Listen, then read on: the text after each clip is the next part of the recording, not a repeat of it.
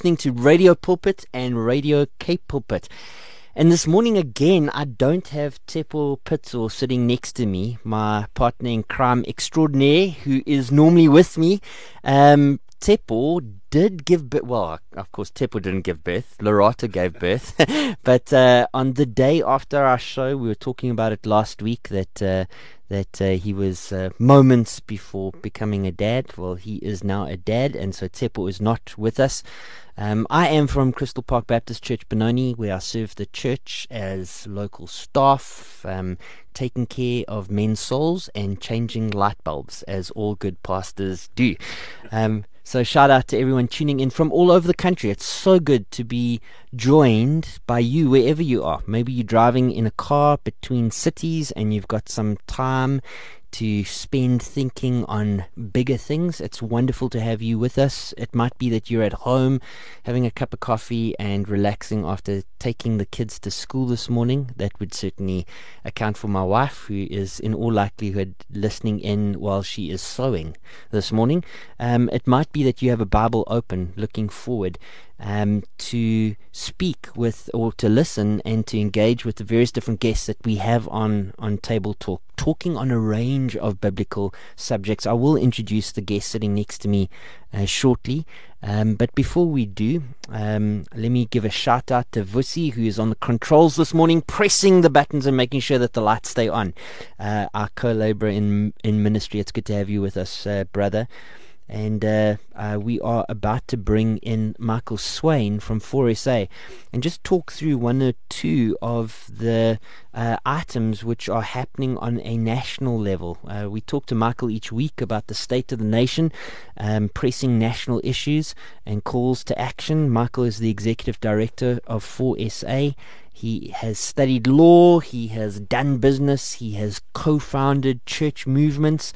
Um, and uh, he represents FOR SA, which is a legal advocacy organization working to protect and promote the constitutional rights to religious freedom in South Africa. Michael, it is good to have you online with us. Great to be with you, Mark. Oh, it's to lovely to it's lovely to hear your voice, and uh, every time I hear your voice, to think of sunny Cape Town this morning. Still sunny. Still, Still sunny. I got to be honest. The weather is glorious up here in Gauteng. We drove through the through the farmlands uh, from Benoni to Pretoria this morning. Uh, glorious blue skies, couple of puffy white clouds, um, and it seems as if the wheat is starting to go yellow. So it's got that kind of just that beautiful, wonderful feeling as you're driving through the lands. They haven't started to burn things yet. brother. Um, yeah, last week when uh, when you and I chatted, we were speaking about uh, lockdown, we were speaking about regulations, we were speaking about Easter coming up. Um, yeah, would love to hear kind of updates regarding lockdown regulations. Well, happily, Easter passed without incident. In fact, the president commended the Christian community for the way that they cooperated with the government's efforts to minimize the pandemic. And obviously, that involved doing all the protocols, the social distancing, masking, sanitation, hygiene, etc. And so that was very good. Um, as you know, we're still under lockdown level one, the amended regulations. The president amended them. He increased attendance uh, just before the Easter weekend. Mm. Uh, you will recall that many church organizations asked for a 50% reopening. Yes. Uh, when they spoke to the president, we were at that meeting. We actually asked for a cap, but a large cap. We asked for 500 people indoors and 1,000 outdoors particularly because there is obviously a concern that if you have a massive meeting, like, say, the Moria gathering, where literally hundreds of thousands, if not millions of people gather, there's a greater risk perhaps of, of spreading the infection, mm. um, which I might just say has never been proven uh, to be the case. Churches have not been proven to be super spreaders at all. But be that as it may, the incident went off, but we're still under the uh, current regulations where we are limited to uh, 250 indoor and 500 outdoor, or up to 50% of the venue. Uh, obviously, if it's got to be uh, you've got to be able to put the the 50% in. Um, it can't be 250 if your venue seats 250. It would then be 125, just for clarification's sake. But we're now looking at this very closely, and I'm sure other religious leaders are too, because with the infection rates as they currently stand, and for the last four days nationally, the new infection levels have been less than a thousand people, less than a thousand people in a population of some 60 million. That is not a pandemic. And government is only able to restrict our constitutional rights, of which, of course, freedom of religion is a vital one and a critical one, specifically mentioned in the Constitution in Section 15. They can only do that if it is reasonable, justifiable, proportionate, and fits the purpose. So they can't just arbitrarily do it. And our argument right from the beginning has been follow the science, follow the data. Because if the data shows that actually there is no pandemic, there is no third wave, then there is absolutely no reason why we cannot have a greater reopening up to 50% or even beyond that, frankly, at the earliest opportunity. So we are in the process of formulating a letter. We'll probably send that out after the uh, weekend coming up to the president to basically join the calls again and to push again for a greater reopening of the faith community so that we can again gather together, which is a critical element, as I'm sure you know, not only of the Christian faith, but of many other faiths as well. Brother, before you go on, a couple of friends and I were talking over the Easter period, and the question came up. The fact that the regulations were changed, uh, you know, when the president announced it on that day, it, it, sounded like he was announcing it for the Easter weekend. Um, in actual fact, has it been amended for lockdown level one full stop? And so this is now for perpetuity until, you know, anything changes. That, uh, that the restrictions on um, gatherings have been eased? No, no, sorry. I should have actually said that the uh, updated regulations, which were the exactly as you say, they were the pre-Easter uh, adjustment. That was given a, a 15-day uh, limit. So before the 14th of April, the president has said that they will again review it. So mm. we are pushing for that. Obviously, interesting. We have Ramadan starts on the 13th of April, probably if the new moon is is visible at that point. Um, but that is something which we are certainly going to be pressing for. If these levels stay at their current rates, or frankly, even if you maybe see a regional spike, you can always declare a specific area, perhaps a hotspot. So you need to be able to look at that too. But assuming that the levels are basically the way they are, which is pretty much right down from where they were. Um, I mean, you know, there, there was above 20,000 infections a day, 20, 22,000 mm. infections a day at the peak. Now we're less than a thousand.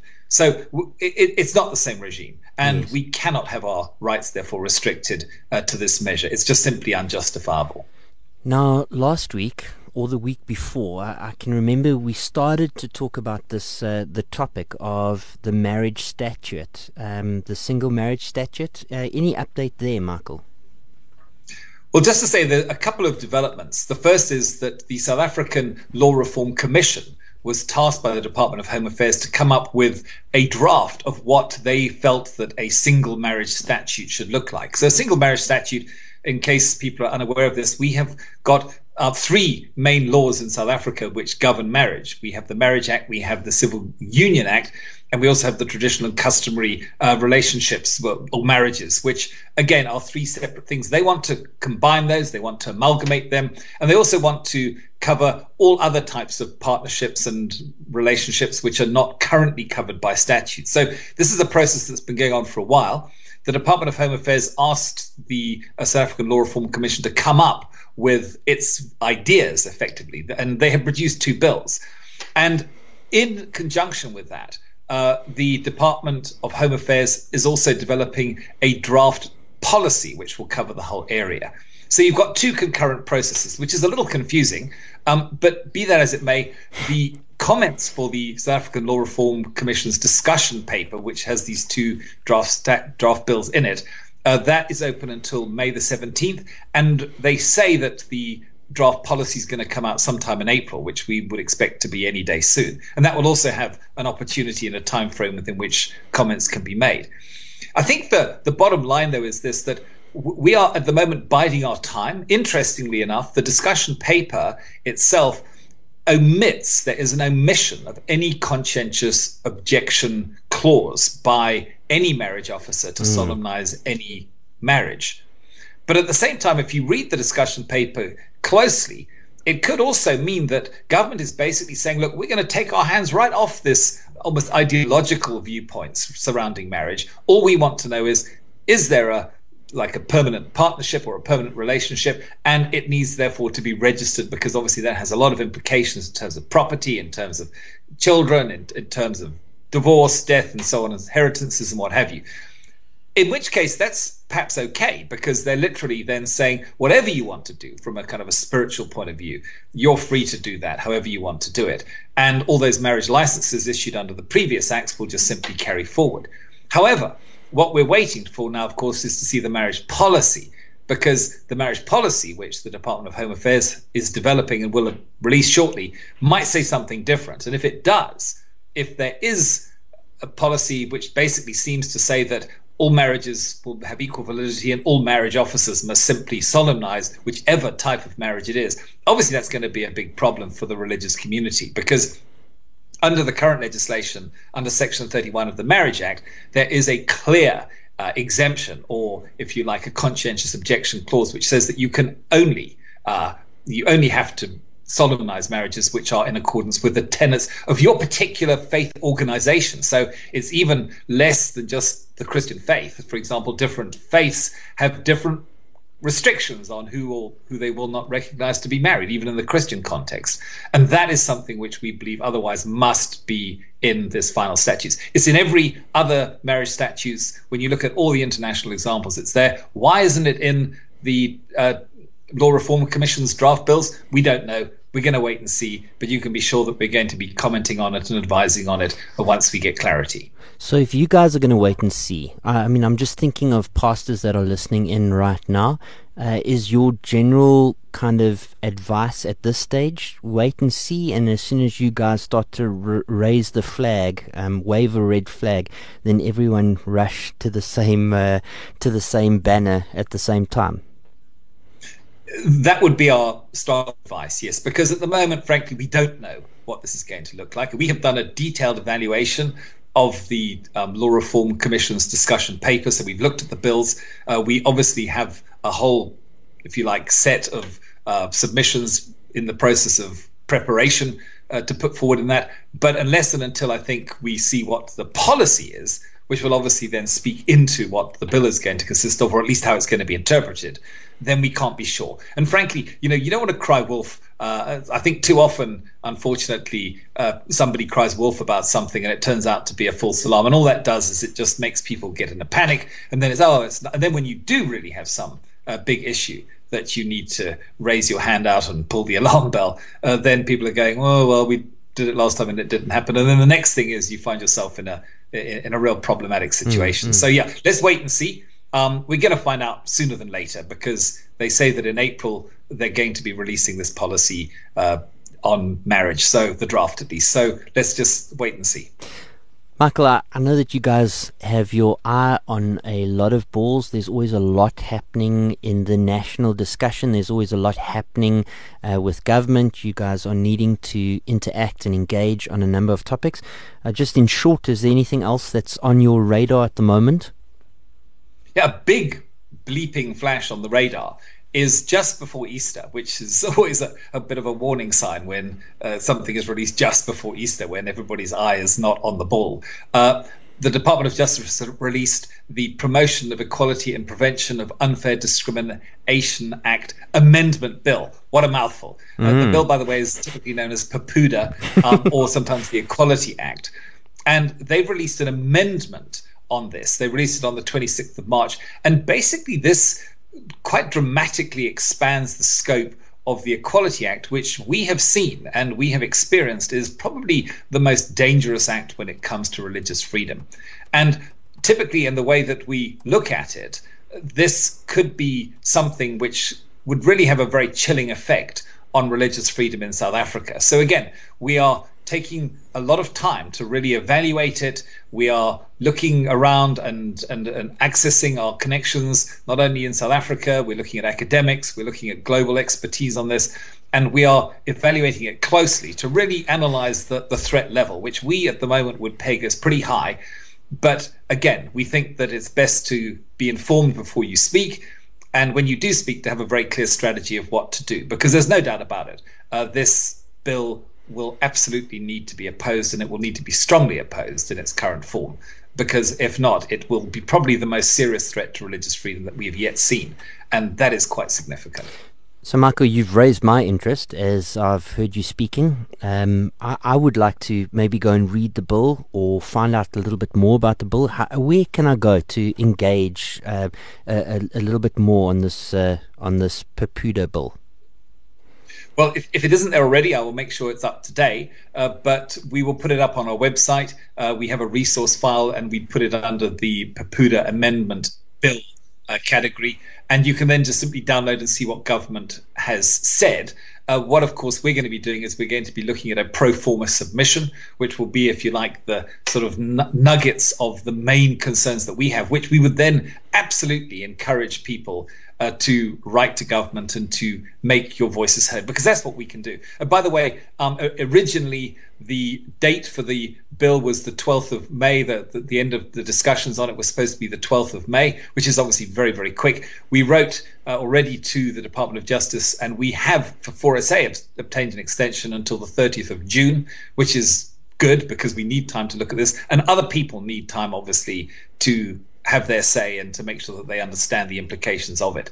So, yes, uh, we will be producing in due course a pro forma submission which will help people engage. We're going to be alerting the religious community broadly. We'll be, no doubt, in the media uh, on a much broader level about this. But initially, what we want to do is we want to make sure that we have all our proverbial ducks in a row so we really know what we're talking about. So we're not just simply, as I say, crying wolf mm. uh, unless there really is a wolf. And frankly, I think there really is a wolf. The question is, how big is it? How dangerous is it? And what can we do to stop it?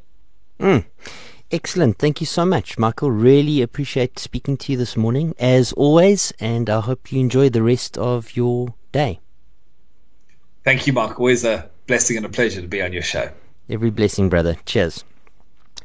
Well, listeners, as you are listening in, I have no doubt that you enjoyed the first segment as we spoke about the state of the nation. Let me talk to you about what is coming next. And I, am going to pose a question right up front uh, that can start to get your mind ticking. If you have a Bible, you can open it to the book of Ruth for a start. Ruth is in your Old Testament. It's a book of history, so it's near the beginning. Uh, check your index if you need to find it. Uh, the book of Ruth, if you turn there, it's just four chapters. We're going to be looking at that during the course of the discussions today as I speak to my friend Jeff Gage. The question that I'd like you to start thinking about. And you can even start to respond right now using mechanisms that I'm going to give you shortly. Is this, here comes the question What is the message of Ruth? And how did you get there? How did you discern what the message of Ruth was? If you summarize the message of Ruth up into, let's say, one or two sentences, um, how did you discern what that message was. What mechanism did you use? Very interested to hear what you might have to say about the uh, the book of Ruth. Let me tell you how you can get in contact with us. You can get in contact with us on Facebook. We are on Radio Pulpit, Radio Kansel. There is a Facebook page, and we are currently streaming from the Facebook page. We are on Twitter at 657 AM is the Twitter handle. And then we are on both WhatsApp and Telegram. And can I tell you, the voice notes that have been coming in on WhatsApp have been really cool to listen to. Thank you for everybody who chatted last week. The number is, write this down now 082 657 2729. 082 657 2729. I will put them in the comments on Facebook in case uh, you would like to connect with us uh, on WhatsApp. Um, but you can connect with us and, and start by answering that question What is the message of Ruth and how did you get there? Let me introduce you to the guest that I have next to me today. Uh, he is Jeff Gage. Jeff and I have a, a friendship that goes back many years. We have also had the opportunity to serve next to one another in varying different forms over years.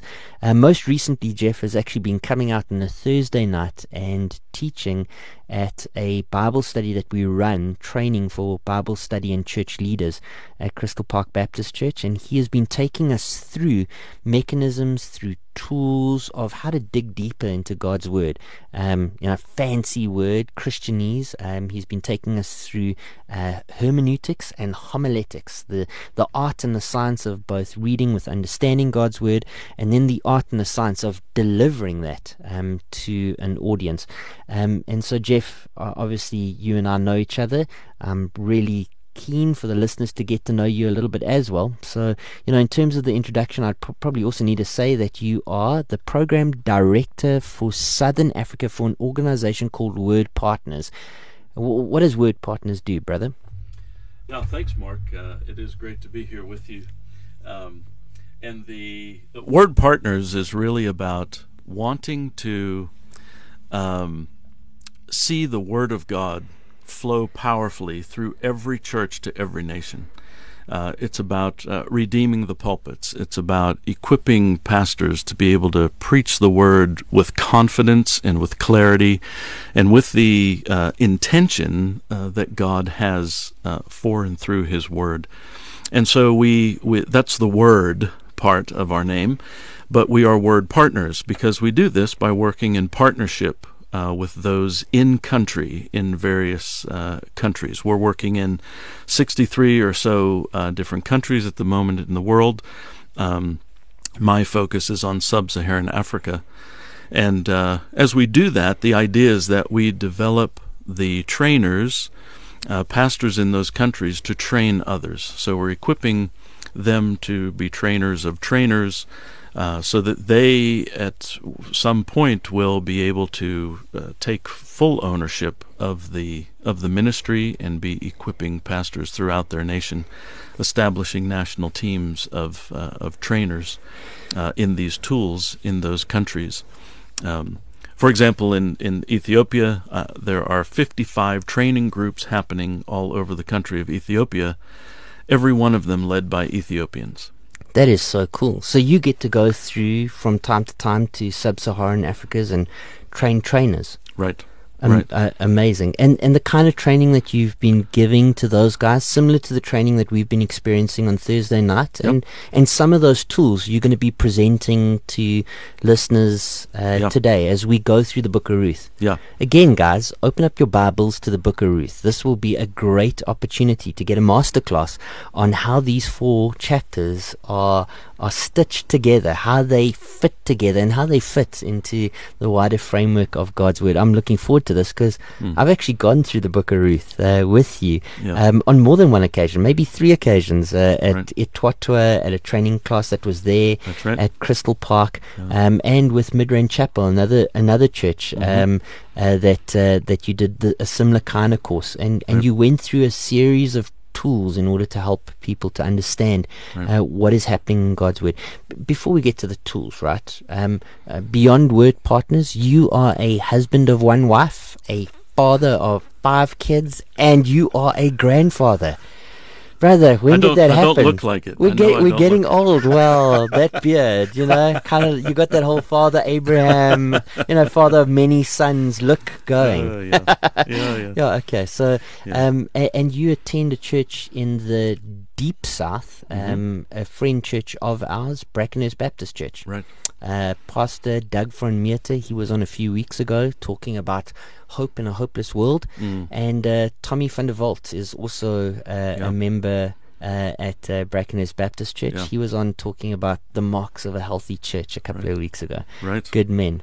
Yeah. Okay, so disproportionate number of people from Brackenhurst Baptist Church uh, on Radio Pulpit. Okay, we, we we need to we need to make a shout out to other sister churches and bring in more men. So, Indeed. brother, when we start talking about Ruth, and, and Yeah. when we approach any book of the Bible, because Ruth is one book, it's a it's a bite-sized book because it's four chapters, and so Mhm. it's you can handle it in the time that we have uh, on the show today to one degree or another. Mhm. But when you when you approach God's word with a desire to understand what a book actually says, Hmm. not just what you read on a Facebook meme, one verse taken out of context and maybe applied in a myriad of different ways and sometimes incorrectly. But but when you really are wanting to to chew on a book and understand a book and and see God in a book, where do you start? Yeah, that's the question, right? So I open my Bible, I come to the book of Ruth, and I say, okay, well, the first thing to do is read. Uh, and and read the book and read the book and, and keep reading it. Um, that, that, sounds so basic, so obvious, but of course, uh, if we're not actually reading it, then we are not going to really understand it. Our eye might catch something here or there, um, and uh, and we dispro- make it a something that it's not. It's out of proportion. Uh, so so read the book. But I think the first thing, the first uh, principle or the first tool that is important to use is that of genre. Uh, genre is not a word everybody uses all the time, but it simply refers to types, and in this case, a type of literature. Um, what kind of literature is this? Um, God has has given us a, a rich variety of literature in the Bible. There are there's laws and there's proverbs and there's gospel and there's narratives and there's parables and there's prophecies and there's poetry and right uh, uh there's just a whole uh, array of literature that God's given to us. And that's God's kindness to us because different genre speaks to us in different ways. It's all God's Word, but how we get the message comes through the genre that the author has chosen to use to make his point. So we have to first of all know what kind of book am I reading? We come to the book of Ruth. What kind of book is Ruth? What kind of literature is Ruth? And how does that affect the way I read it? How does that affect the way I come to understand its main point or its message uh, for for God's people? When you talk about genre, I've heard you use analogies in the past mm-hmm. um, of eating fruit. Yeah. Um, like Ruth being a banana, and I don't know, the Book of Laws being, you know, the books of yeah. law being an orange, and um, the Pauline epistles, the letters in the New Testament being strawberries, um, and that you eat a strawberry different to banana, different to an archie, right? You, right. you you you you bite into a strawberry and you love the sweetness, you love the, the taste and the texture, and everybody loves strawberries. Um, but but if you just bite into a banana, you're going to be sitting with a problem because right. who likes the skin? If you right. if you're gonna if you're gonna enjoy a banana, you need to peel it first, and once you've peeled the skin, uh, you expose the, the the fleshy part of the banana. You get to eat and devour the banana and enjoy enjoy the carbs that bananas give you. Um, and so too is true of of the genres in God's word that we that we we need to approach Paul's letters in a slightly different way uh, to the Book of Ruth. Have I kind of like got yeah, the explanation yeah, absolutely. well? Am I a good student? Yeah, very good, Mark. very good. yeah, that's right. Uh, it's all good fruit to eat. Yeah. But you don't get at the fruit to eat it in the same way. Some you have to peel, some if you try to eat a pineapple the way you eat the strawberry, you're going to hurt yourself. You're going to do damage. Um, and so the different genre in Scripture is that way. There are different ways that the genre gets you the goods, the, that it delivers the, the message uh, to you. So uh, we look at um, uh, Ruth, for example, and we have uh, here a narrative. It's historical narrative. So, what is historical narrative? Well, it's basically a story. Uh, it it really happened because it's a, a narrative. It's a historical narrative, but it's told in the form of a story. So we're not looking. We know then if we read Ruth, we have to read it as a story. Now, if you take any story and you read it, and you only uh, dip into it here and there, and you pull little statements out of it here and there, you're going to miss the story. You might come up with some quotable quotes, mm. but you're going to miss the story. You're going to miss the real point of the story. Uh, if if you only read halfway through, uh, if from the beginning of the story you make up your mind what the story is about, you're probably going to miss the story. You have to read the whole story. There's a there's a unity of plot uh, in a story, and that's what you're looking for with narrative. Um, and so much of the Bible is narrative. That's why I want to talk about this one today and use Ruth as an example. Um, so much of the Bible is told in this story form, historical narrative. And so you have to read it as a story. It's not giving us propositional truth, it's not giving us uh, a, a logical argument. It is telling a story. And stories are wonderful because stories invite us in to some of the experience of what's going on. Stories connect with us um, in a way that is beyond just uh, our uh, intellectual engagement, but they they reach us at a at a different level. They reach us in the experiences of life. Um, and what would it be like for me to be there? How how did these people walk with God? What what was God doing? How was God guiding the history in His providence to get a particular message across? Mm.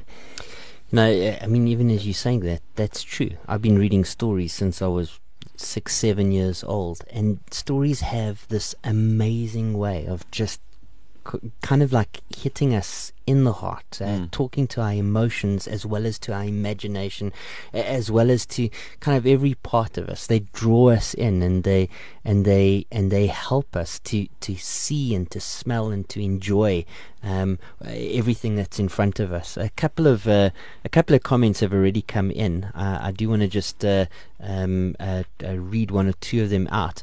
Um, we had a comment coming in from uh, Kimberly. The message of Ruth is that you must be ruthless, look after the poor, and you might find your wife. Thanks for that, uh, Kim from Kimberley. Uh, really nice to hear from you. We also had Graham from Grahamstown. I'm picking up a trend here um, along uh, along the, the folk that are answering. And Justin B has sent in a WhatsApp. We will listen to that. Uh, we'll listen to that now and and uh, and possibly play it. Um, so uh, Ruth is about finding a wife, taking care of the poor, and being ruthless. Uh huh. I'm not sure about the ruthless part, but because uh, Ruth is there, it's not without Ruth. Ruthless. ha ha ha. Yeah, trying to play on the play. the um, but yeah, there's definitely taking care of the poor happening in this book, right? Mm. Um, uh, Boaz certainly um, has uh, found a wife uh, mm. by the end of the book. Those things are taking place. Yes. So now the question is, how does the author use those elements in the story to bring across the message. Mm. Is are those things the main message, mm. or are they part of the story that is bringing across a message? So we always want to be asking the question, why? Why does he talk about this care for the poor? What what is the purpose of this Boaz and Ruth uh, marriage in the end? Um, so we're always so we're, always uh, digging deeper to get at why are these elements in the story? Are they the point of the story, or are they uh, developing a larger point uh, yes. to the story? So that's great, but that's how you begin. You begin by noticing what's there, mm. digging out what is there, and then seeing how the author puts it together in the story. Mm enjoying it. Uh, and and I guess as we thinking through genre and as we thinking of these different elements uh, of God's word, as we come particularly to Ruth, uh, we've said that this is a, a narrative, this is a story. How does how does this genre differ again? Um, substantially from a letter. How, how, how mm. you know, when, uh, somebody might be opening to the book of Ruth right now, and uh, and they now committed to read these four chapters. Maybe they've even started reading while while we've been talking.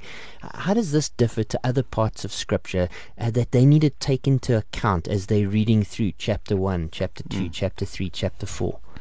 So you need to take into account how how stories work, right? How stories make their point. Uh, in a story, you've got you've got uh, elements of characters who are who are acting and interacting. Uh, you've got uh, setting, you've got places uh, and movement, movement of characters, movement of places um, can be key to understanding how the story is developing. Uh, but then, thirdly, you've got this matter of tension. Mm. There's always some tension in a good story.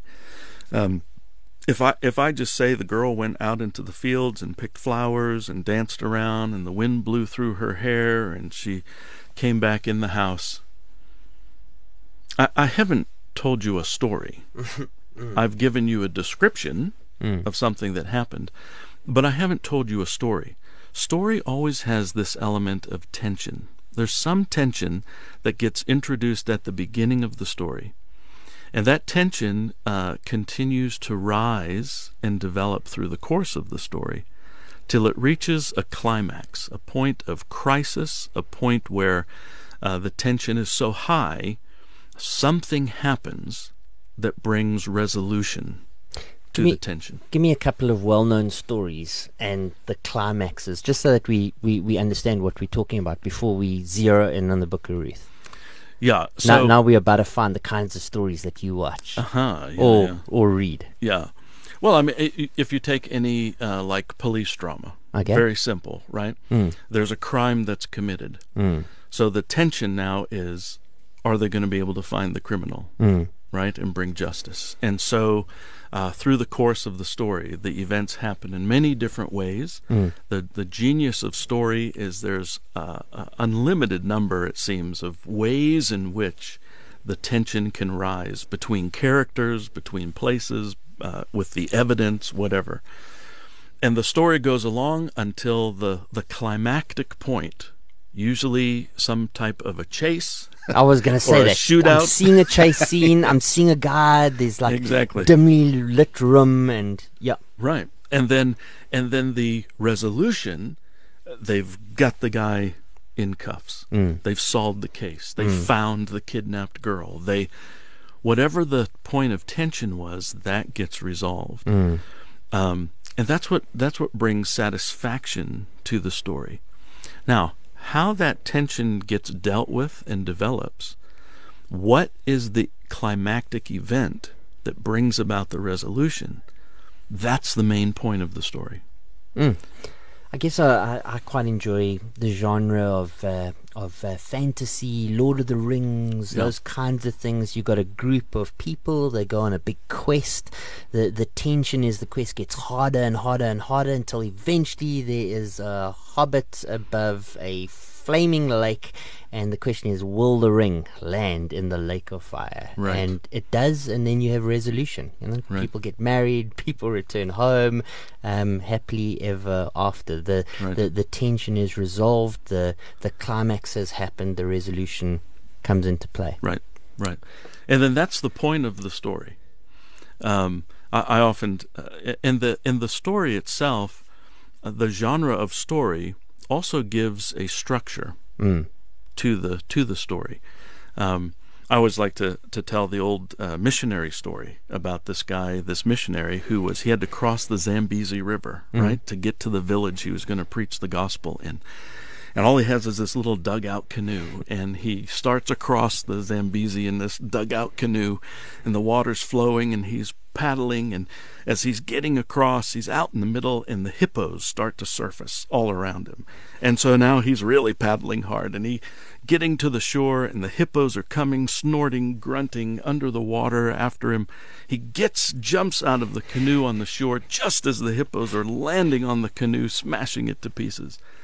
And as he walks along the shore, he sees crocodiles start to come toward him. And so now he's running up the bank of the river, and the crocodiles are chasing him, snapping at him. He finds a huge tree, he starts to climb up this tree, and the crocodiles are snapping at his heels. He finally makes it up into the tree, and he feels something pulling on his leg. and there's a big snake wrapped around his leg, pulling and pulling on him, trying to get him out of this tree. And as the snake is pulling on his leg and pulling on his leg, it's just what I'm doing to you now. I'm I'm tension, pulling your leg. tension released. The climax was the guy in the tree with the snake pulling my leg. right. The- Okay. the- so there, in that story, you, the climax and resolution is it's just a joke, yeah, yeah, yeah, yeah. I'm with you. but you feel the relief. But see, we we need we need to play laughter in the background whenever we crack really really good jokes on the show. Yeah, we need a laugh track.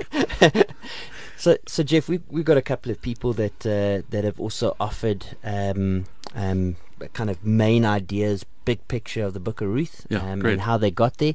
Uh, Glenn Williams, Glenn, it is good to have you on, brother. Um, he is a regular listener. He says Ruth is about God's covenant faithfulness, displaying how God works in everyday lives of His people, and what human response of faithfulness ought to look like all looking forward to the Kinsman Redeemer who would come to redeem mankind.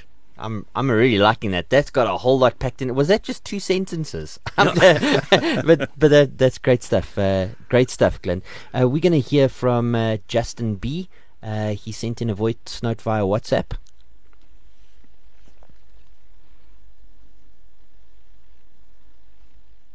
Justin from Crystal Park Baptist Church, and I find that um, with my children, convincing them that this is an actual account of uh, what happened in history, uh, our, our good book, is uh, sometimes uh, the tricky bit. Um, to to get them to visualize that these things actually took place um, in their younger minds. Hey, Justin, that is that is actually a really great observation. I guess it takes us even even one step before coming to interpretation, just recognizing that as we approach this genre, we've already said that this is a story.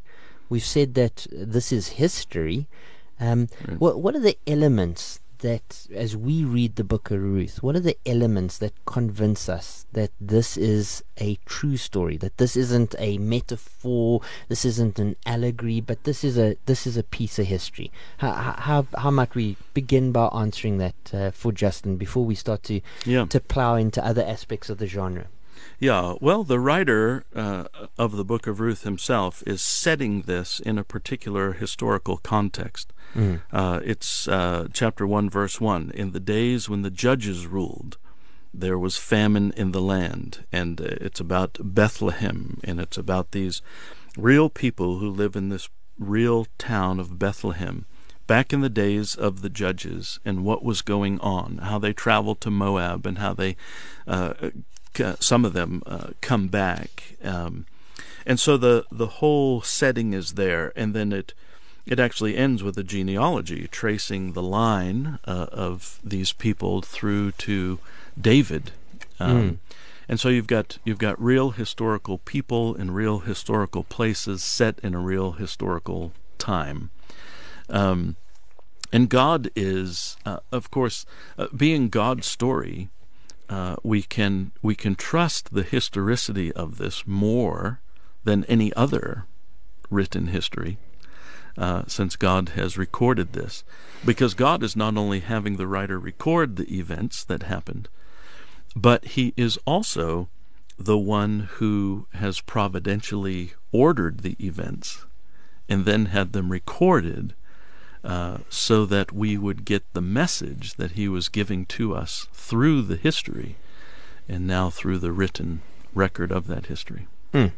So, as we approach Ruth, we see elements of history which help us to put this particular story into its original context. Yes. Which not only helps us understand what's happening as the characters engage, because we, we, we can we get a feel for the for the time and the places that they're talking about, but it also helps us to engage with the watching world and say, but but take a take a look. The, the, the, this isn't a metaphor. This isn't a dream. It's not that type of genre. Uh, th- This is a this is a record of historical events, and it's recorded the way that we would record historical events.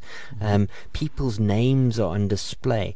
Um, the the characters aren't always the heroes. You know, sometimes I, I mean, I'm just thinking of Naomi, um, who really the the book is about. Um, uh, Naomi isn't portrayed in the best possible way. You know, she's not this this this this shining example of angelic brilliance. Um, she's portrayed as a as a real person. Mm. Um, as much of the other narratives of God's word portray Mm-hmm. the human protagonists as Mhm. just real people that make big mistakes and Mm. need God's grace. Yep. Um, Yeah, uh, excellent uh, question. Um, uh, that came in from Justin.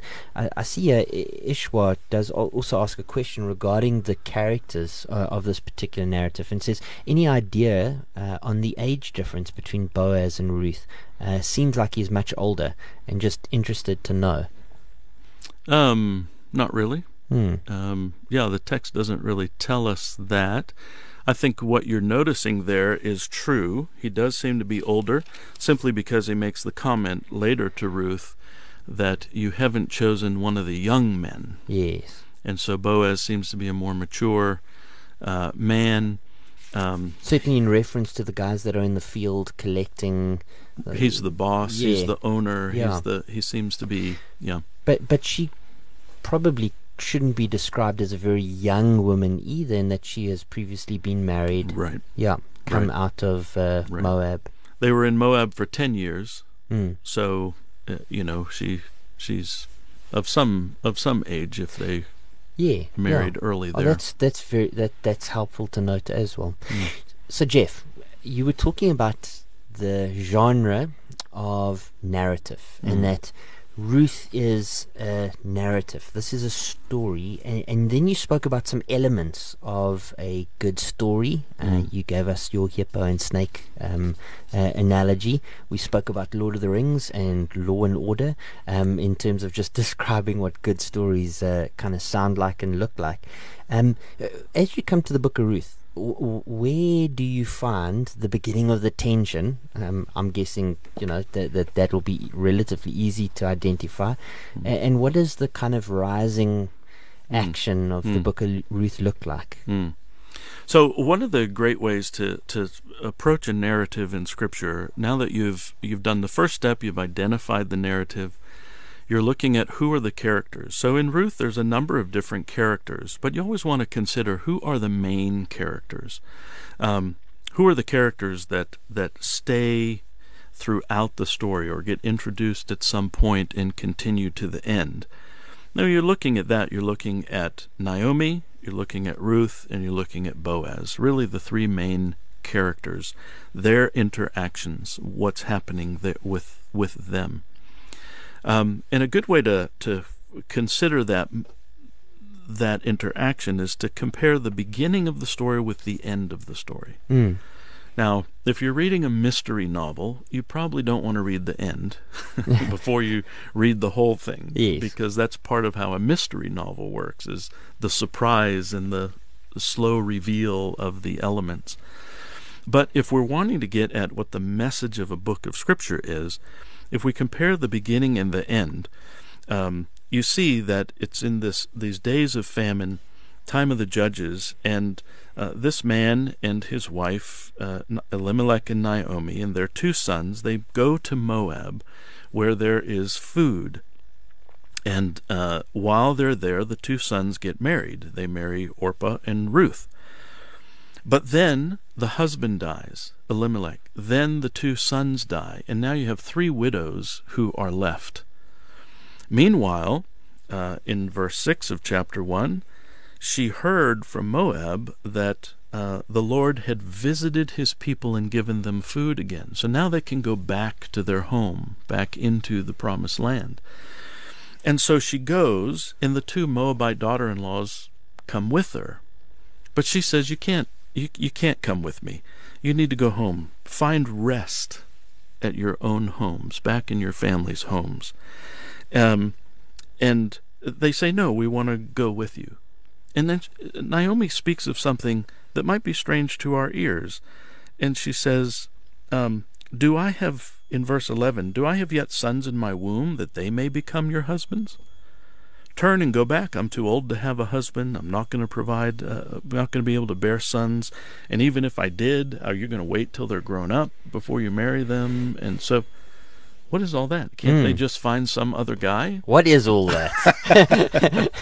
Well, here's here's where uh, one of our principles, one of our tools, is traveling instructions, okay. where we need to go back uh, into earlier scripture to see where is this coming from. Mm. And what Naomi is referring to here is from, um, it is from uh, Deuteronomy in the Levirate marriage. Okay. So if uh, a husband died, a brother would take responsibility for that wife, even to raising up children to that um, um, the late husband's name. Mm. That all had to do with Israel's uh, inheritance laws and the, the whole system that God had set up for Israel in the land. Um, and Naomi's referring to this. So, so on the one hand, Naomi is thinking biblically Okay. that this is how things should be handled. But I'm not going to have children. You can't wait till they're grown, even if I did. So therefore, just go back to your families and you can marry some Moabite. You won't, if you come into the land with me, you'll be subject to Israel's laws, to God's law. And so uh, Orpah goes back, Ruth stays. What is interesting is that uh, Naomi um, says in verse 15 to Ruth, See, your sister in law has gone back to her people and to her gods. Return after your sister in law. Now, there's where we see something a little wrong with Naomi's thinking. Mm. That, yes, if you come into the land, you'll be subject to the laws, and the Levirate marriage law is, is in place here. But why not just go back, not just to your people, but to your gods Mm. also? Um, Naomi doesn't see what God is doing here in bringing a Gentile into relationship with himself and his people. But Ruth says, No, I'll go where you go. Lodge your- your people will be my people. My your God will be my God Yes. there's a there's a conversion, if we can say it that way, of Ruth here, where she is embracing uh, the Lord. He's she's embracing Yahweh, and will stay with uh, Naomi. So now, the so what's the tension that gets set up there? You've got um, Naomi uh, thinking uh, only about the laws of God in her own land. Um, but you've got Ruth coming and becoming a, a servant uh, of this true God in Israel. And they come back, and Naomi, the people welcome Naomi, and she says, Don't call me that, call me Mara. For the Almighty has dealt very bitterly with me. She speaks about the hand of the Lord going out against her. Mm. So Naomi is feeling like God has been against her, Hmm. Dealt bitterly, unkindly with her. And it gets summed up in her statement, which really uh, captures the, the, the tension that's going on. Uh, are, are they going to get husbands? Or is someone going to care for them? That, that's part of the problem. But she says in chapter 1, verse 21, I went away full, and the Lord has brought me back empty. I went away full, but the Lord brought me back empty. She had a husband, she had sons. Now she's come back, she has none of those.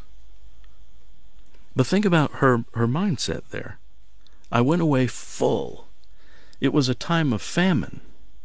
So the land was empty, but she felt full. Mm. She comes back, and it's barley harvest, the beginning of the barley harvest. Now the land is full, but she feels empty. Mm. And the one thing she's missing is this I've been brought back empty. And there's Ruth. Hello, I'm here. Naomi's empty. She doesn't consider Ruth, who, by the way, is always being called Ruth the Moabite, Mm. um, sorry, doesn't consider her uh, in the work of God through her in, in any provision. Mm. And so there's this sense of this emptiness. God's dealt bitterly with me. Now you see what, what happens, that, that tension now, that story, a widow without a husband, without provision, who is empty, who has lost everything, that, that draws us in. Mm. Jeff, we, we're going to go to um, a music interlude shortly. Um, but but even as we even before we do, let me say, like I, I'm listening to the story of Ruth, and I've heard the story many times before. But but as I'm I'm thinking through the story of Ruth, I, am I'm, I'm I'm thinking through the emptiness. I'm thinking through the difficulty that many people might be even facing now. Mm. Starting to see the the realities of of how the story is starting to even speak to my own heart, speak mm. to our own context, what, what we as South Africans are, are going through, what many people might be experiencing. I guess the danger is to, to jump the gun and start applying the book even before we understand the book. But that's the way that stories work, don't they? They mm. they elicit emotions in our minds. They they we read our experiences and think about our experiences and start to relate and to connect with the characters in the book. Right. Um, certainly have discovered tension in the Book of Ruth and at the beginning of the Book of Ruth that resonates deeply um, even with the lived experience of, of many people that might be listening in today. We're going to continue through this wonderful book of God's Word. Um, after a break, we're going to be listening now to Keep This Prayer Alive by Louis Buritz.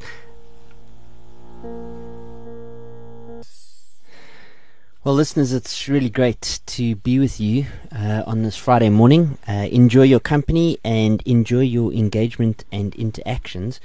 Uh, this morning, together with Jeff Gage from Word Partners, we are looking at the book of Ruth, looking at the book of Ruth, and, and we've really asked the question what is the message of Ruth? What is the message of Ruth? And then, secondly, h- how did you get there? I mean, how did you go about deciding what the overall message of a book of the Bible is? How do you find the actual intent of God's word. That's really what Jeff is helping us do, and we would love you to engage with us. We'd love you to to maybe write down your own message of Ruth summarized. Two sentences would be great. Um, and tell us how you got to that um, overall message. You can do that on Facebook. The web page is Radio Pulpit or Radio Kansel. Uh, you can find us on Twitter. The handle is at 657am as well as WhatsApp and Telegram. Here's the telephone number. Find a pen and paper and write it down. It is 082 657 2729. Let me repeat that 082 657 2729. We really are looking forward to hearing from you. Jeff, just before the break, we were talking about both the beginning and the end of the book. And we're going to get to, I'm guessing, the end of Ruth. We've been speaking about emptiness. We've been speaking about the beginning of the book. We've been speaking about, yeah, just the kind of like the emotional turmoil that Naomi clearly is in. And the valiant um, uh, response of, of, Ruth to her mother in law. Um, uh, just before we do that, let's listen to Kozi. Greetings in the name of Jesus. It's Gogo Hannah from Crystal Park uh, uh, Baptist Church. Could you please explain what the name Naomi means? If she could change her name to Mara because the Lord had done bitterly with her. Thank you. Mm. And I guess the use of names. Thank you, Gogo Hannah. It's always lovely to have you on. You're also a regular listener and love hearing your voice, sister. Um, yeah, we, we, we talk about um, we talk about names in the Old Testament. Often names have meaning. Often the meaning of those names are used in the narrative elements of the book in order to accentuate or highlight a particular characteristic that the author is wanting to get across. What kind of meaning and what kind of names do we see in the book of Ruth? Yeah, that that is uh, very often the case. And here, uh, Naomi means uh, pleasant.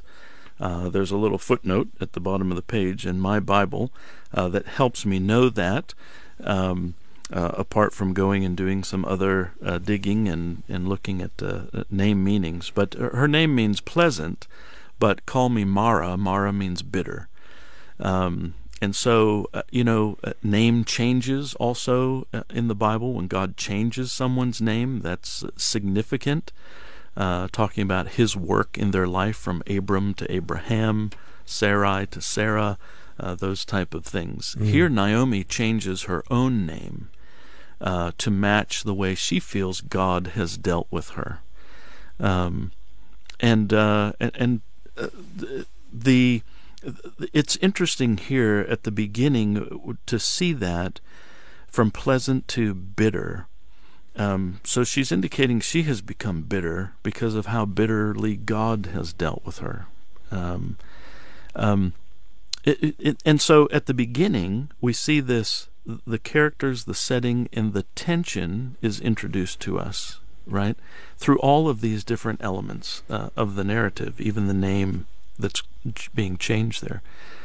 Um, so, so the question becomes now: Okay, which which of these elements that we notice at the beginning is the is the real tension and point that the book is working toward and working on? Mm. Um, is is Ruth looking for a husband? Um, it do, doesn't seem like she is. Seems like her sister Orpah was. That's why she went back. She said, "Well, I can't hang around and wait for Naomi to have a son for me to marry," so she goes back. But Ruth says, "I'm going to cling to you. I'm I'm staying with you. I'm serving your God." Ruth comes into this with seeming to be a, a loyalty not only to Naomi but to Yahweh and um, and, and she's not necessarily looking for a husband. Now, um, uh, getting a husband is going to happen through the story, right? But the the the tension is that which we're going to see get resolved uh, toward the toward the end.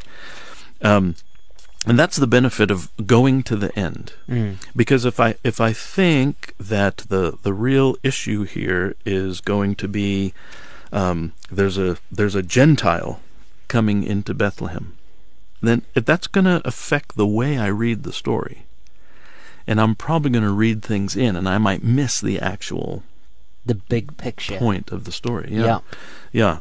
Um, is is Ruth finding a husband really the the main point, right? Um, is is Ruth about uh, um, principles for Christian dating, or the, the, title of my, my forthcoming book, uh, soon to be released? yeah. yeah, there's there's some things in Ruth that I don't want my daughters doing. Um, yeah, laying at some guy's feet in the middle of the night.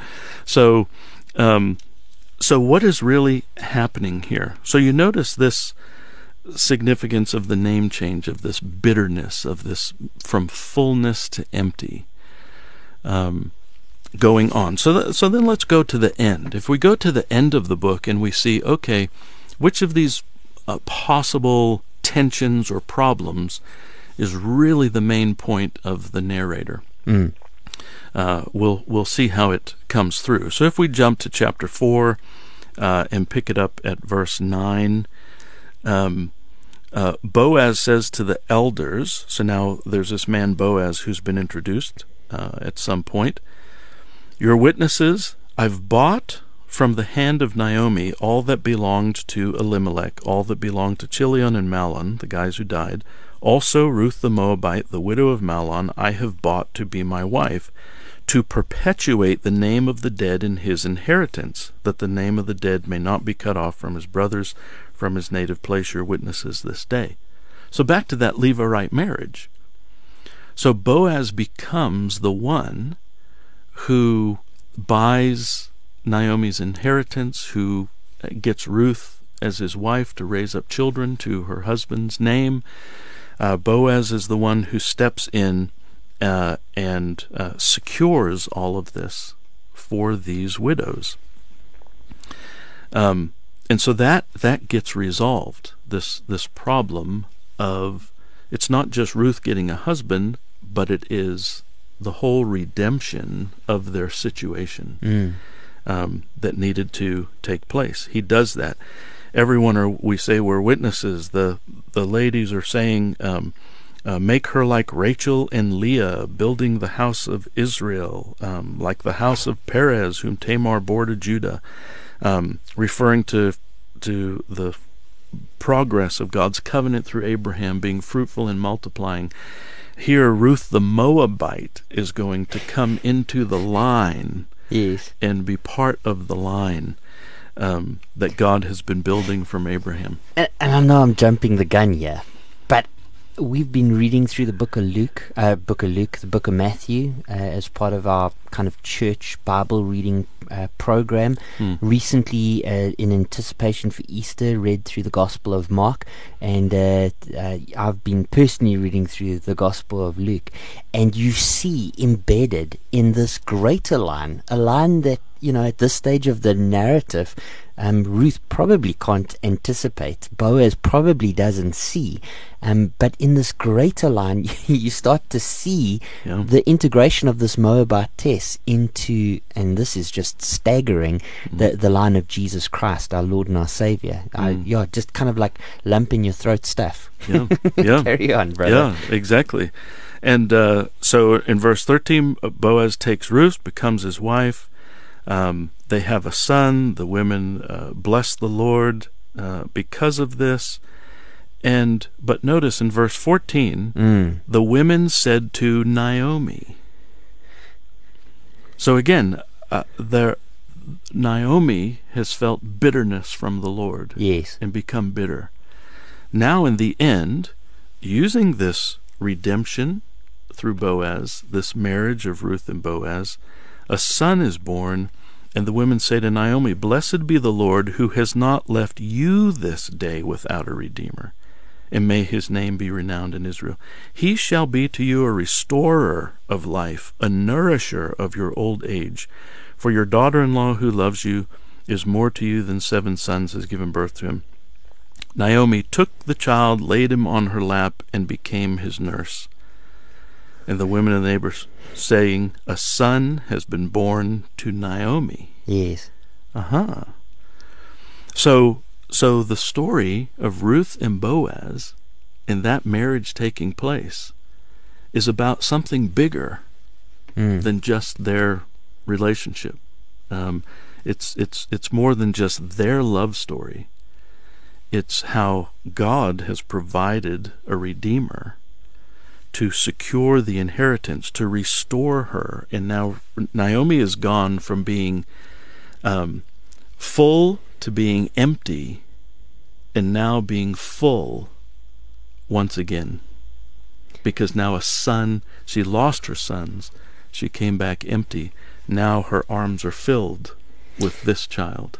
it kind of turns the the the reader who just approaches the book flippantly it, it kind of turns the book on its head a little bit. I mean, the book is named Ruth. All of a sudden, the book is is whilst Ruth is a central character, is less about Ruth and more about her bitter mother-in-law, who's who who often one would maybe see in the shadows behind her.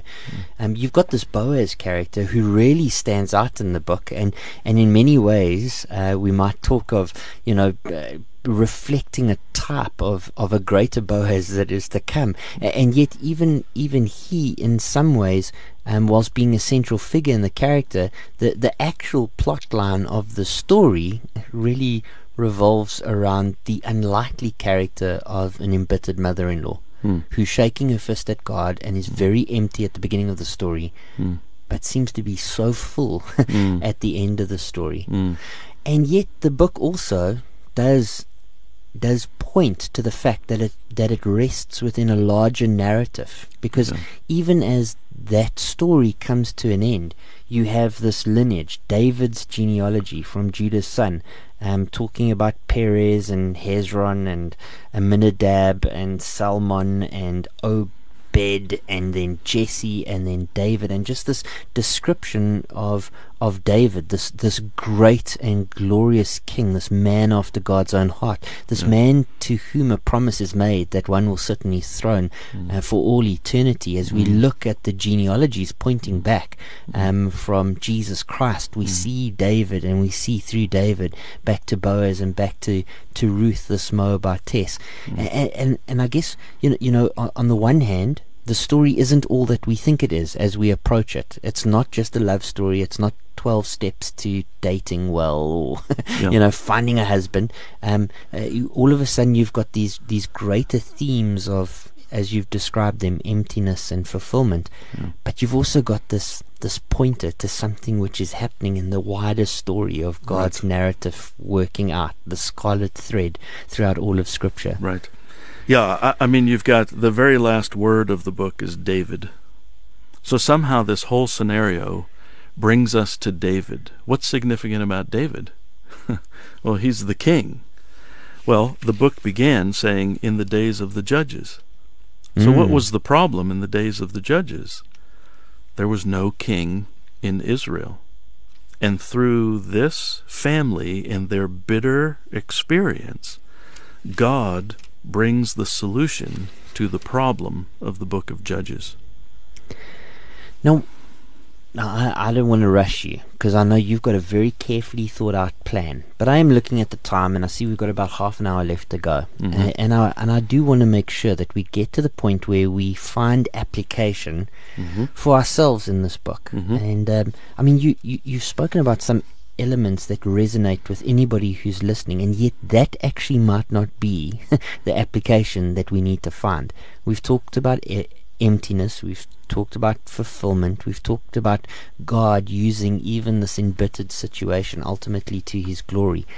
But how does a prudent reader, a, a person who opens up the book of Ruth, who who reads these chapters, who who goes through chapter one, reads through chapter two, sees this unfolding story of of Ruth, you know, using and leveraging even the laws of this new country that she's in, um, this new God that she's serving, uh, as we introduce to Boaz and to redemption uh, through chapter three, and we are introduced to this to this to this glorious wedding and this ultimate redemption act in chapter four. How do, how do I, as a reader of the story, actually go about finding intended application, not just an application that I lift out of the page because it feels like it's my situation, Right. but but but actually what what was God's intention as he wrote this Yeah. and and therefore what should I be drawing out and what Mm. can I what Mm. can I go about applying in, Mm. in my life One of the one of the most important things to do there is to look at um, what what characters were in a narrative. So in this story, what characters experience transformation? Well, I think Naomi is the biggest one Yes. where we see the greatest transformation. There's transformation of Ruth yeah that happened at the beginning, Yes. uh, where she comes to to the Lord. But Naomi is transformed from this empty bitterness to this fullness of joy. And then we have to ask ourselves, okay, how does the story get her there? Mm. How does that transformation take place? Because I know what it's like to experience some kind of emptiness. Mm. Every one of us does, right? Mm. Um, it may be empty cupboards and an empty wallet, as Mm. as simple and material as that. Mm. It may be an empty chair at the table because of the loss of a loved one, a family member. yeah It may be emptiness of heart and no meaning and fulfillment in life. Whatever the emptiness, wouldn't it be great if we could experience the same thing Naomi did? In fact, in that emptiness, we might be considering that God has put his hand out against us. Mm. We might be considering that, that, that God has dealt bitterly with us, and we Mm. might become bitter yeah toward him and toward others around us. And so the story draws us in to connect with that. But we see the transformation of Naomi and say, wow, it wouldn't it be great mm. if God could do that in my heart, yes in my life? Wouldn't it be great if pastors could could shepherd people through that transformation? mm. Um, so how do how do they get there? yeah Well, that's where you, you read through the rest of the book, and you, you just look at the beginning and end uh, of each chapter, and you see this empty to fullness idea. Um, chapter 1, the beginning, there's famine.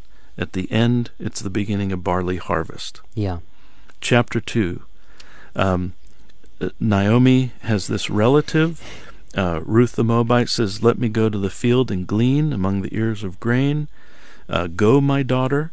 Uh, she goes there and she gleans, and she meets Boaz. Boaz tells her, You have come to find rest under the shadow of the Lord's wings. Under the shadow of his wings. And he recognizes what's happening there, and he allows her to glean. In fact, makes sure she gets more. And at the end, uh, she comes home uh, with a basket full of grain. Right? Mm. I mean, she she in contact with Boaz, fullness begins to come. Yeah. And then in chapter three, uh, this issue of rest, Naomi says. Should I not seek rest for you, that it may be well with you? Directs her to Boaz again. And she goes, she lies down at Boaz's feet. Very cultural type of a, a custom that I don't recommend. Um, I got I got two daughters who stay very far away from Exact- Ruth. It's like there's some crazy stuff happening there, girls. exactly. But there's but there's recognition of Boaz's compassion and integrity, Okay. Right? Yeah. In caring for her in the way he's protected her and provided already. And and maybe because my my wife, who loves the Book of Ruth and has worked through it a number of times, often points out to me just the danger that Ruth was in, being in that situation with young men all around. Um, uh, uh, uh, notably, even as you read through the book and as you think that this is a time that there was no king in the land, if you've read the book of Judges, it is a crazy time. Yeah. I mean, things are real. Yeah. Um, and, and just how how how Ruth really gets because you used the word protection and how that picture is really one of protection. Boaz protects Ruth, um, but he also is is uh, protects his integrity and her integrity uh, in the process. That that it is not a it's actually not a not a not a bad picture at all. Right. It's it's one of it's one of of, of beauty and Yeah. and and one of uh, of excellence. Yeah. Especially when at his feet she says, "Cover me with your wings." Mm. and it's uh, you know she uncovers his feet and it's uh, as if she's pulling the blanket over herself and then saying bring me under the the protection of your wings Yeah. well she's come under the protection of the lord's wings Yes.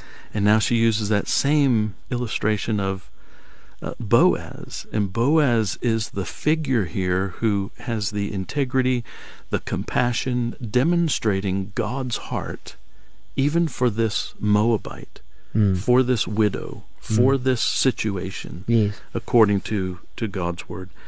And uh, so he has that heart. And then Naomi says, I seek rest. But then at the end, she comes back again with six measures of grain, um, empty to full again. And at the end, wait, my daughter, until you learn how the matter turns out. For the man will not rest, but will settle the matter today. Mm. Naomi seeking her rest Mm. through this Redeemer, and he will not rest until he accomplishes it. Again, and then in chapter four, he he follows the he follows the word of God. There's a closer relative who should do this. Let's give him the opportunity. He presents it to him. Uh, he ends up refusing because he doesn't want to take Ruth as uh, the Moabite as his wife. And so Boaz takes her, and then we're into the end of the story that we've already seen. So every contact with the Redeemer brings fullness to the emptiness, ultimately securing, fulfilling the law for these widows and securing their inheritance and furthering the line um, for Naomi as much as for Ruth herself. And so you've just got this pattern of empty to full, empty to full. How do we move from emptiness to fullness? It's through the work of the Redeemer. So I haven't been a great host because, as it turns out, people have been sending in questions the whole time, and I've just enjoyed the conversation. I've just been sitting, listening to you, um, gaining some knowledge, looking at the top and the tail of each one of these chapters, growing in my appreciation of the book, um, and I kind of got lost in our conversation, forgetting that we've got we're having a broader conversation with people. Yeah. Uh, I, I, just want to recognize folk that have uh, engaged. Roland Eskenazi says that it is good to hear.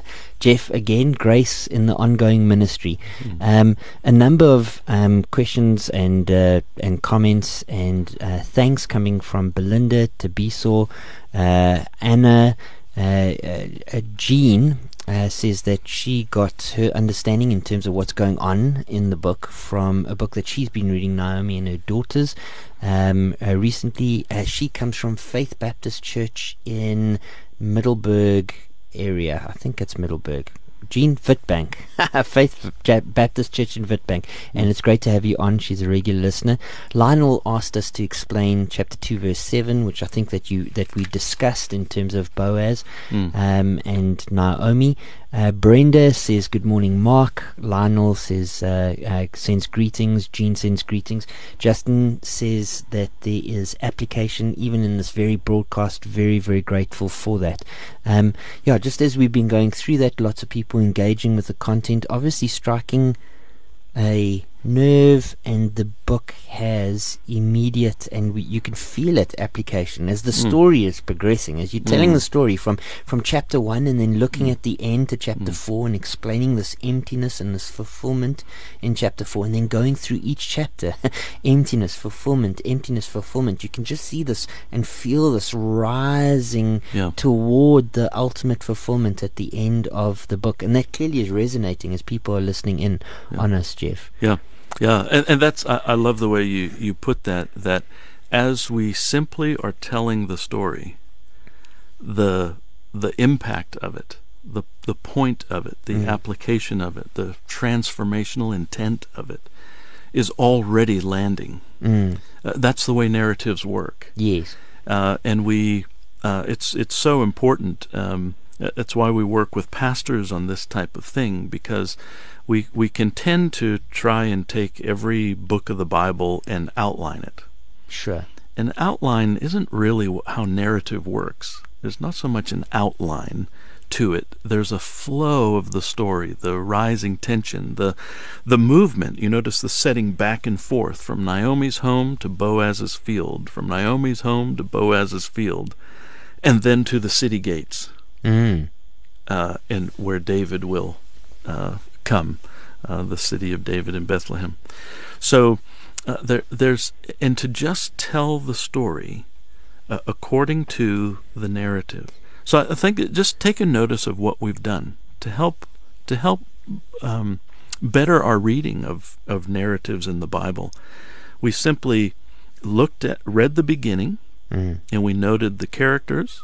We noted it was narrative, so we noted the characters, we noted the setting, and we noted the tension. Then we looked at the end of the book to see how that tension gets resolved. And that helps us zero in on the transformational intent uh, of God for us through this narrative.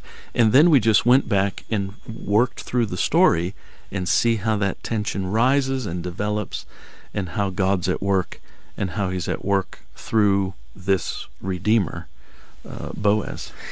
Can we just talk about that phrase, transformational intent? Because I, yeah. I, I, think I've got an idea of what you're talking about, but I'm, I'm guessing if you're sitting at home and you've got your Bible open right now and you're kind of getting excited because you're seeing in the book of Ruth a narrative and a progression, and you're seeing this big picture developing right before your eyes, and you're getting excited because you're really understanding and you're coming to grips to one degree or another with the book, and you're starting to you're starting to get excited about this, but you're not done yet because transformational intent is where you need to go. Mm-hmm. Now, we've been speaking about um, uh, the, the this picture of Naomi going from emptiness to fullness, and how even your desire would be for pastors to take congregations uh, on this on this route on this route. How, mm. how did mm. this happen in Naomi's life so mm. that we might, in a valid way, um, take people on this on the same kind of path. Mm.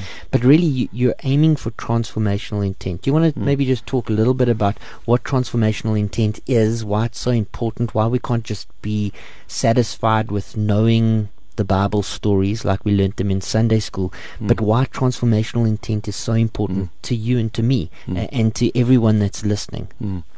So uh, it, it uh, transformation is the is God's intention for His Word in our lives.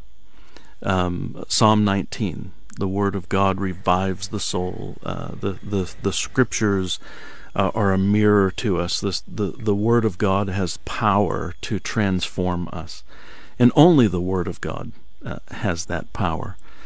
And so, if if we're going to be uh, faithfully proclaiming and preaching the word, we also need to be shepherding people into the transformation that God intends, which comes from the passage. So it's not the it's not the uh, traditional approach to application, where I where the preacher makes up some ways that this can apply. So uh, caring for the poor is, is a big part of this story. Mm. It's part of the way yes. it's it's coming from Leviticus. It's part of the way Boaz is being shown to have God's own compassion and care and integrity uh, for these widows and so forth. Um, uh, but we we ask the question: What does that serve in the story? We we see the whole story of moving from the emptiness to the fullness. That's the transformation mm. that's happening.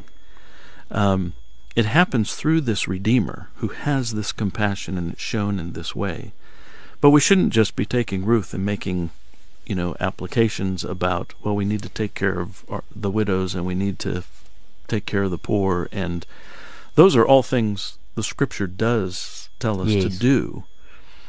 But and, and maybe and maybe even subpoints as we're going through the book, because we do see this in the book. There seems to be application of previous revealed scripture, and so right. certainly are subpoints of of chapters as we're going through it. But isn't the transformational intent that we want to see in a listener if we're preaching right. it, or uh, right. uh, in our children if we're reading this during our family devotions? Right. Really, what what we're wanting to do is, is is something far greater. Yeah. Yeah, we're wanting to see with with the book of Ruth, the whole story, the unity of the story. What's the transformation God intends uh, for us? Uh, and and we're looking at that. It may well involve some of these elements. Yes. But the approach is I'm wanting to see the intent of the text for transformation, and not just me uh, make up applications mm. along the way.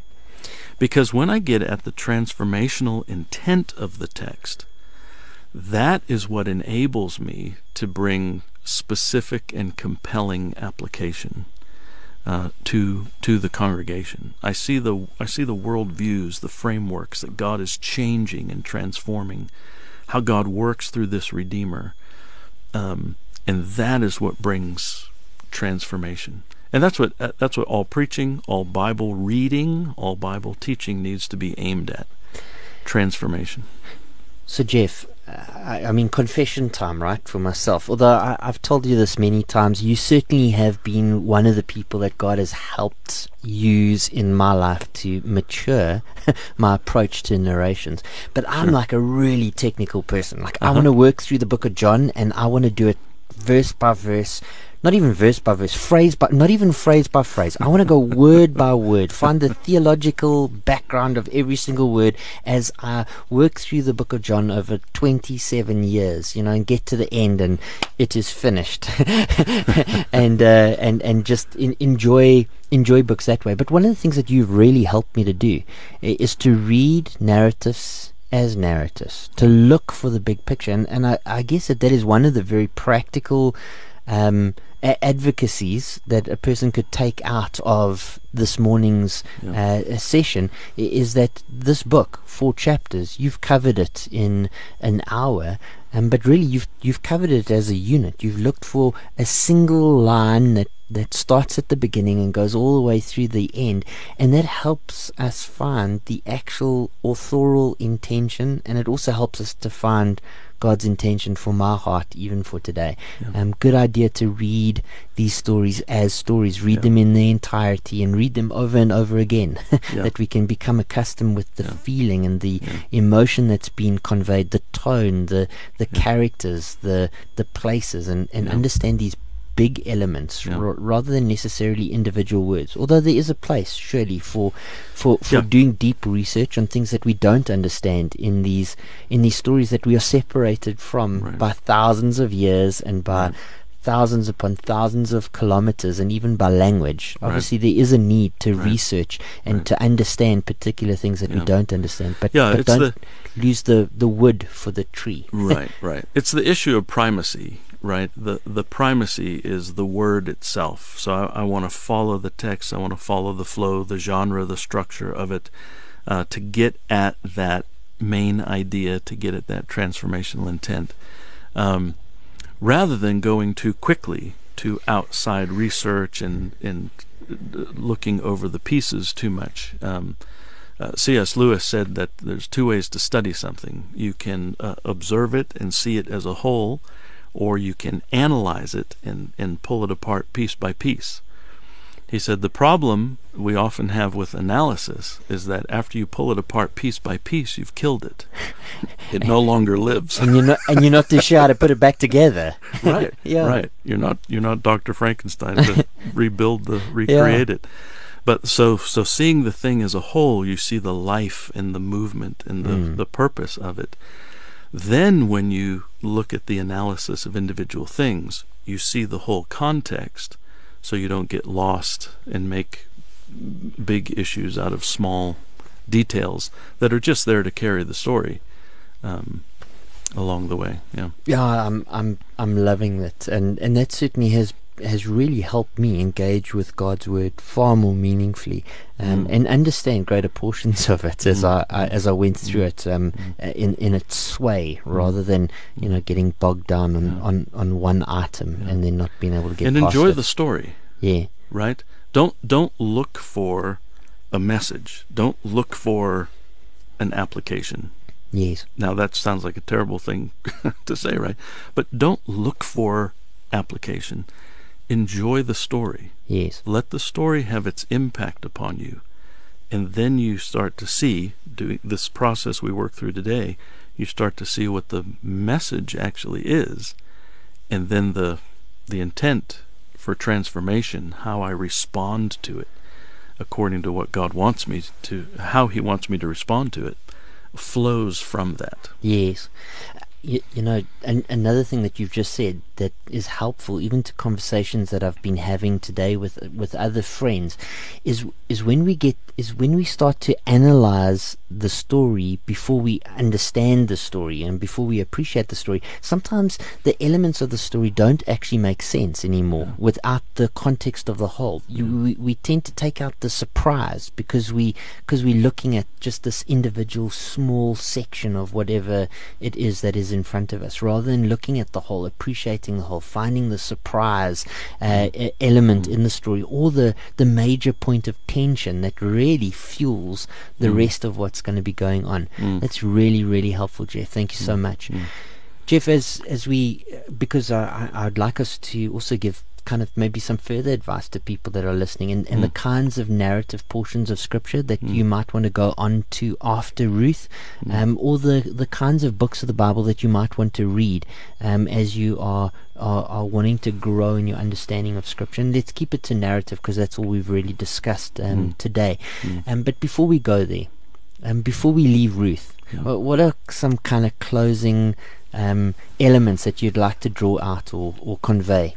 Well, I think th- this this message, this transformation of emptiness to fullness, through the work of the Redeemer, I think is so important for us. Right, the different ways that we experience emptiness and we long for fullness. Mm. Um, where do we go for that?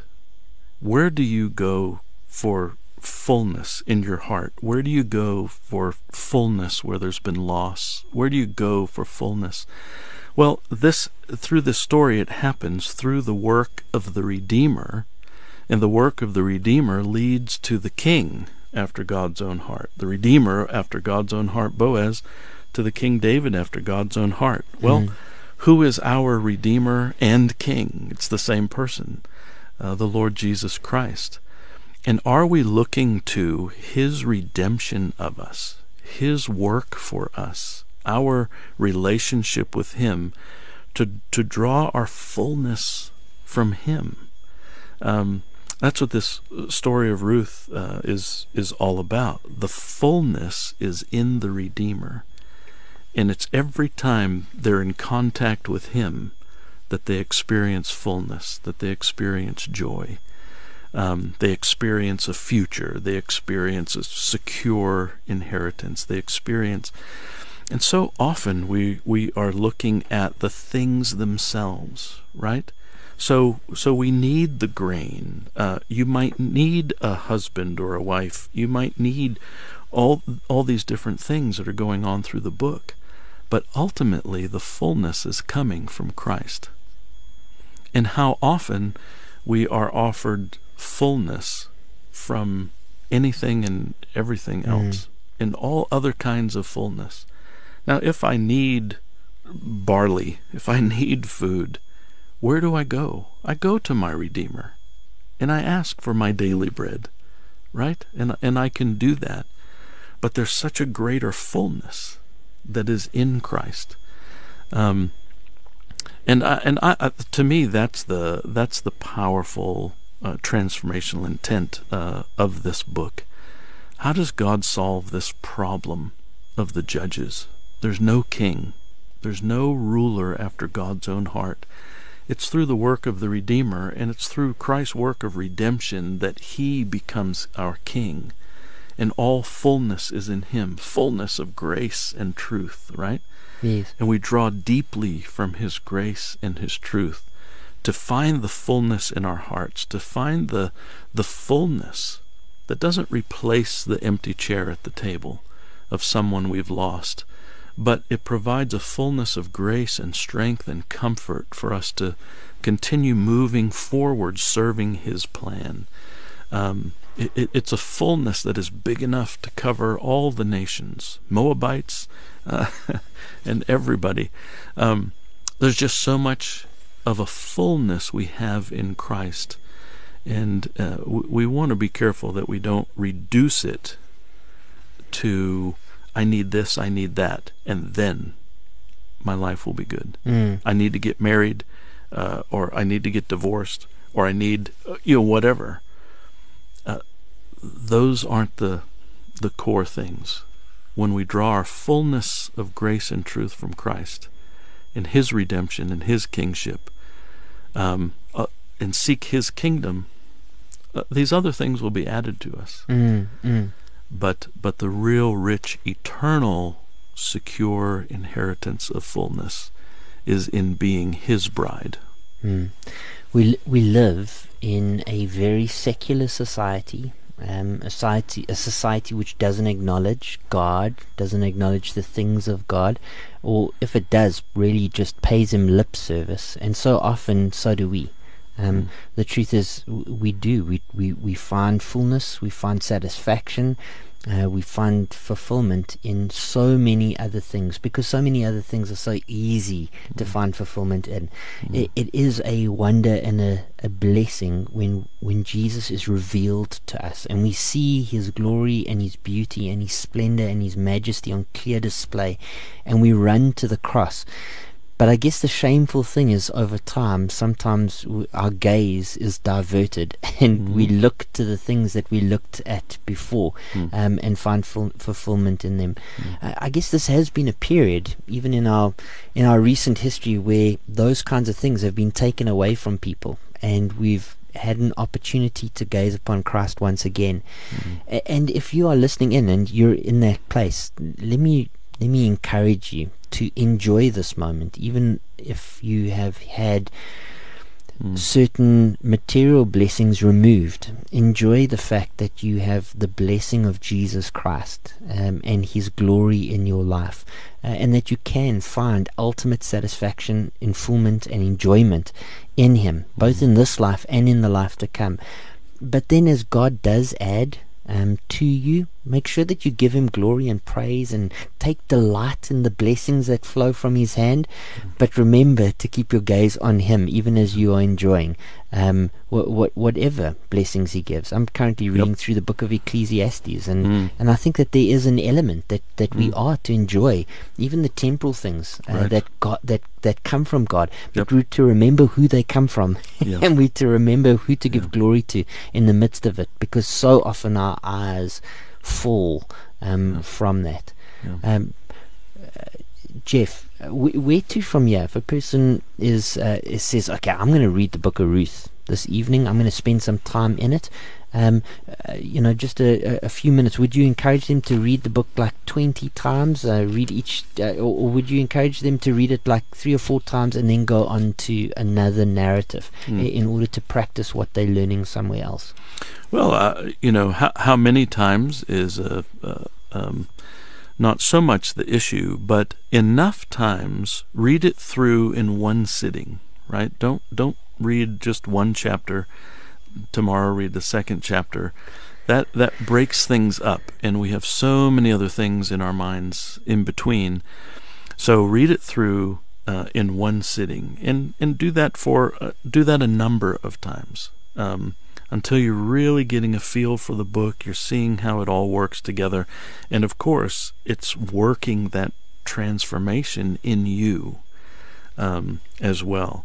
Uh, from from there, go to some of the other short uh, narratives. Um, uh, even even in the prophets, you have the book of Jonah. Mm. That's a four chapter.